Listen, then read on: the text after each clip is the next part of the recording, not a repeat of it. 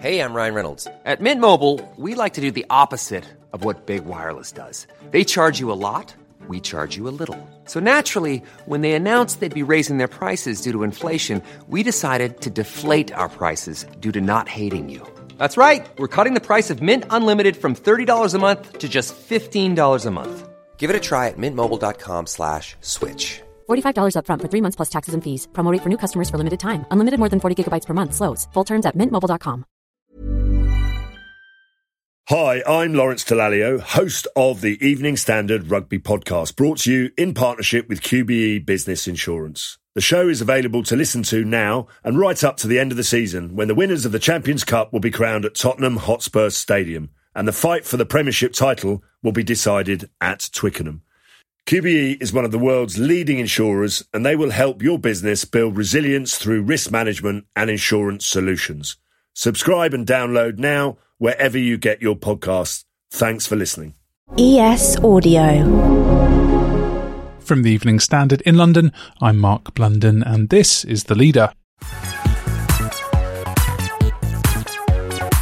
You may have seen AI generated art all over social media in recent months. Artwork made by artificial intelligence usually needs some kind of human commands to bring its often very odd creations to life. But what do computers dream up when left to their own devices? Because for every pretty convincing Pope in a puffer jacket, you've got another nonsensical, jumbled up creation from a hallucinogenic fever dream. As the technology improves, we wanted to know if it's possible to discern something made by humans from works created by an algorithm. So we sought out two of London's top experts in this emerging field and discovered the next phase of the technology, including AI powered drawing droids, complete with a mechanical arm, so they're IRL, not just on screen. We'll also learn about why it takes a robot to catch a deep fake. First, we're joined by Professor Frederic Fol Leymarie from Goldsmiths College, who's worked in computer vision and the arts for many years. So, what is AI art? Essentially, AI art is the application of some AI technologies, recent technologies, to the context of the visual art, mostly visual art. Uh, we could also consider music uh, as another art form where there's a lot of influence of AI. It's mainly at the moment used in the context of generating uh, visual outputs in the context of visual art. How does it work? And does the software know if the art's any good? We hear a lot about AI being applied to generate visuals. And often what, what it simply does is it relies on lots of examples, a so-called uh, large databases of images, for example, and potentially mixed with other types of information like text or um, descriptions and produces some intermediates that has not been seen before. However, the judgment of uh, being interesting from a novelty point of view remains in the uh, human perception. So we don't have very good AI that can sort of criticize or judge whether an output is uh, nov- really novel or interesting uh, interesting for other humans to look at. And most of the um, evaluation remains uh, done by humans. Is there a value difference between human or machine produced art? Some people will say that if it's not created by a human or if there's no strong, important human input in the creation of an artifact, then it is, it should not be called art. And that's one type of opinion coming mostly from the world of, I would say, traditional art. But um, it's up for debate, and and of course, uh, the quality of uh, what's produced with computers uh, has increased tremendously in the last few years. So it's a bit uh, a novelty by itself that the level of quality of, of the artifacts that can be produced using these these new tools has never been seen before. So I think the opinions will will start to shift towards uh, seeing the outcomes of these tools as as being uh, of high value. Uh, but this is still a new phenomenon. So what's next for the creation of machine-made artworks? What I think is another area that will will open in a few years is where computer system are used more to drive other types of systems such as robots. And we will see also perhaps more and more influence of using robots in artistic disciplines. So if you think of the, the, the current interest in ai art as digital tools this has been built uh, over decades. There's a similar phenomenon in the lab where you have early works uh, using robotics, for example, for collaborating in painting or collaborating in calligraphy or drawing activities or collaborating in uh, music interpretation or even performances on stage. And this is still very niche. Robots are very complicated systems it's it's if you want it's early days but you can see the trajectory is very similar it's just perhaps 10 to 20 years uh, behind the curve. How does that work? I've been working in, in this area of robotics and, and drawing. Uh, now we're moving into robotics and painting. There's a few other groups around the world that have been doing this kind of work. So, uh, for example, I have some examples, yes, of work we've done in portraiture uh, with uh, a system called Paul the Robot, uh, which was created by one of my students. It's a ro- so-called robot arm. A robot arm is basically a set of articulated joints that mimic the movements of a human arm. It has a wrist. Uh, it can pick up a pen, for example, uh, so-called gripper in, in the jargon of robotics. It has a camera eye, so it can look around. The, the camera is mobile, so it can sort of uh, rotate and, and find. In our case, uh, in our early work, which goes back about 10 years ago, we would use the camera eye to uh, look around and find a face, anything that looks like a face, capture it, and then focus on the, on the piece of paper on on the table. And the arm would start drawing the, um, the portrait of the person. Uh, later work, uh, you see the camera is also used to look at the, the drawing as it is being made. And there's a feedback. So the, the system is able to judge uh, what's happening on, on the paper and that influences what happens next.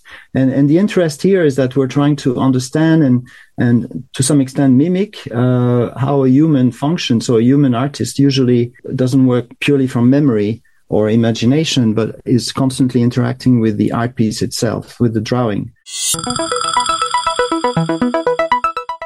Let's go to the ads coming up why it takes a robot to catch a very good deep fake, and how can human artists and AI work together? Why not hit rate and follow in the meantime?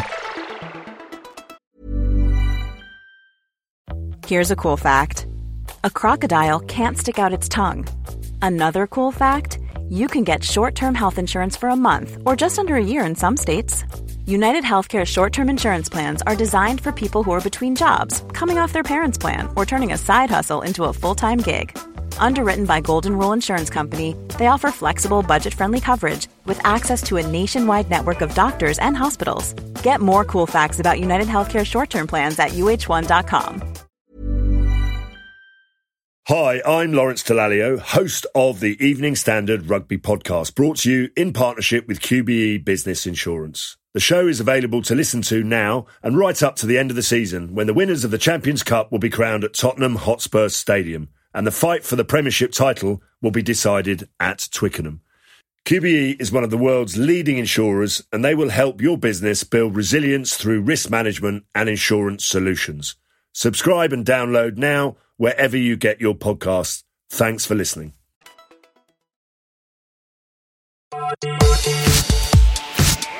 Welcome back. Now we're joined by Terence Broad, Senior Lecturer in Data Science and AI Creative Industries at University of the Arts London. How does the AI know what to draw? Most of the work that's happening in generative AI is based on taking training data, especially with these kind of newer models. You're taking huge amounts of training data from the internet and you are training it on this vast amount of data. And essentially what you're getting the algorithm to do is you're getting the algorithm to try and imitate the data, trying to create plausible things that look like the training data. So the research that I've been doing for some time now, for the last five years, has been trying to find ways of configuring or training these AI systems where they're not directly imitating data. So a lot of the ways that I've been doing that has been doing it where I've been trying to train them without any training data. I've done a series of works where I've used absolutely no training data in the process or finding ways of kind of manipulating them, building tools for people to interact with these generative AI systems So, did the computer sort of think for itself, and what did the end result look like? I w- I wouldn't call it getting the computer to think for itself, but I definitely did do a series of projects where I used absolutely no data. Funnily enough, the outcomes were they looked a lot like Rothko paintings. You know, Rothko paintings are these, you know, often these big abstract paintings, big blocks of color. But it was really, I, I, guess I was, I was very heavily involved in the process. So, you know, I was writing the code, I was, I was looking at the outputs and then I was, you know, deeply kind of involved in that. So I wouldn't necessarily say I was getting a computer to think for itself, but it definitely was generating things out of randomness. And what's next? I'm very interested in ways that these AI tools can kind of help creative people, help creative people in their creative practice and how um, they can, for instance, you know, I'm very interested in the way that you can kind of customize models. You know, we, when I'm uh, teaching, we we have a lot of students who've come from art backgrounds, and we um, do a lot of work where we're trying to get them to sort of take work from their maybe previous you know, training. You know, maybe they've done a graphic design degree, maybe they've done um, a photography degree, and then they can take the work that they've made in the past or things that they're interested in, and then use that as almost training data for training an AI system on their own, on their own artworks, and then using that then as a kind of you know interactive tool that they're working alongside with um, in of practice. So for me, that's kind of that's the direction that I'm most interested in is how we can use these AI tools to sort of help creative people, help creative people be more creative. Where do you think the balance will be between human artists and machines? I think we are moving down the collaborative route. I, I don't think people are going to be interested in art that is, you know, purely made by AI. I think, you know, people are very interested in the creative outputs of other people. How that manifests itself, I think, you know, you're going to see different varyings. You know, I think there will probably be a push maybe a move back towards kind of more traditional physical art making practices. I think physical art making practices using kind of traditional techniques are going to be things that they're going to be the hardest for AIs to imitate and replicate. But I also think that there's probably going to be a move towards that, but I also think there's going to be a move towards people who, you know, have a creative practice, have technical skills, have, um, that they've developed over a long period of time, and then they're using AI in the kind of art making process. And will AI systems collaborate together? There's a very famous algorithm called a GAN, a generative adversarial network, where you have these two networks that are kind of competing against each other. One's trying to generate things and it's trying to sort of generate plausible looking things, a bit like a sort of forger would try and forge money. And then you have um, this other network, a discriminator that's trying to tell the difference between what's real and what's sort of AI generated. And you can sort of think of that as someone who's working in a bank trying to figure out what's a real banknote or a fake banknote. And when you're training these two networks work together and eventually you, you end up with a generator network that produces very realistic looking things, for instance, very realistic faces. And what about weeding out these very realistic looking deep fakes? There are telltale signs in these images that actually mean it's actually very easy for an, for another AI system to detect whether an image generated by an AI, but it might not be very easy for a human to detect. So, you know, there are there are definitely ways, and this this is a sort of active area of research that we're using computers to try and understand the sort of digital forgeries made by other computers.